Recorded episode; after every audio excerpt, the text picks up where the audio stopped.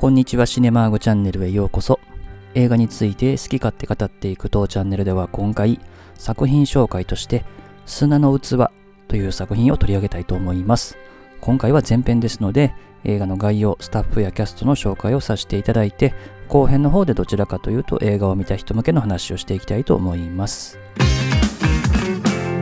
まず映画のタイトルはもう砂の器とそのまんまですね。まあ、この辺りはイメージが映画の中に映像として出てきますね。で、1974年の日本映画で上映時間は143分、配給は松竹ですね。映画のジャンルとしてはサスペンス、犯罪もの、ミステリー、ドラマ、刑事もの、音楽もの、こういったところですね。映画のあらすじなんですけども、国鉄の駅の中で、えー、殺人による死体が発見をされるんですけれども、刑事の今西、それから若手の吉村、この2人はですね、まあ、全国を股にかけて捜査を始めていくと、まあ、いう映画ですね。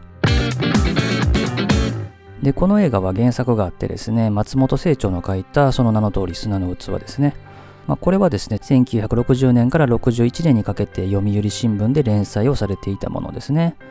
で、この映画の監督を務めたのは野村義太郎ですね。彼は1919年の京都府生まれでですね、黒澤明の作品で助監督を務めた後に52年監督デビューしてますね。この映画の原作を務めた松本清張のですね、小説で映画を担当することが多くてですね、張り込み、ゼロの焦点、影の車、それからこの砂の器、そして鬼畜悪い奴ら、瞑想地図で担当してますね。それ以外の映画でも背景天皇陛下様とか八つ墓村などがありますね。で、この映画の主人公にあたる警視庁捜査一課の警部補の今西を演じたのが丹波哲郎ですね。彼は1922年生まれで、13人の資格、3匹の侍、怪談、網走番外地、007は二度死ぬ、激動の昭和史、沖縄決戦、日本沈没、新幹線大爆破、八甲田山、103高地、疑惑、義龍院花子の生涯、大霊界、黄昏清兵衛など、まあ、長きにわたって活躍された俳優さんですね。それから若手刑事の吉村を演じたのが森田健作ですね。1949年の東京と生まれで、八甲田さん、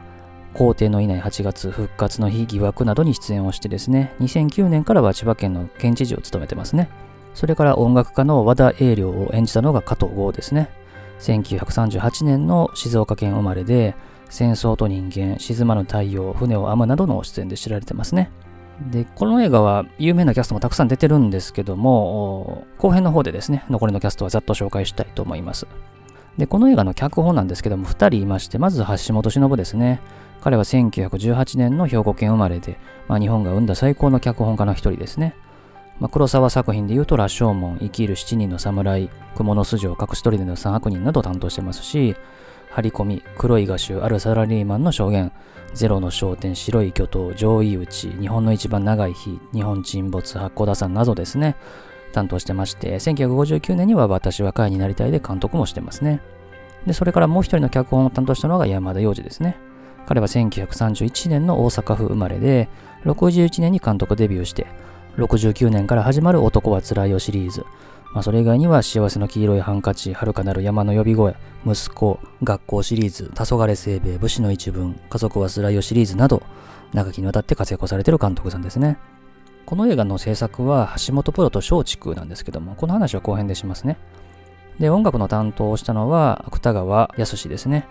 彼は1925年の東京と生まれで、まあ、野村義太郎の監督作品では結構音楽たくさん担当してますし、それ以外では黒い10人の女とか函田さんなどの担当してますね。それから撮影の担当は川又隆ですね。彼は1926年の茨城県生まれで、東京物語などのオズ作品の担当、それから野村義太郎とか大島渚の監督作品で担当することが多い人ですね。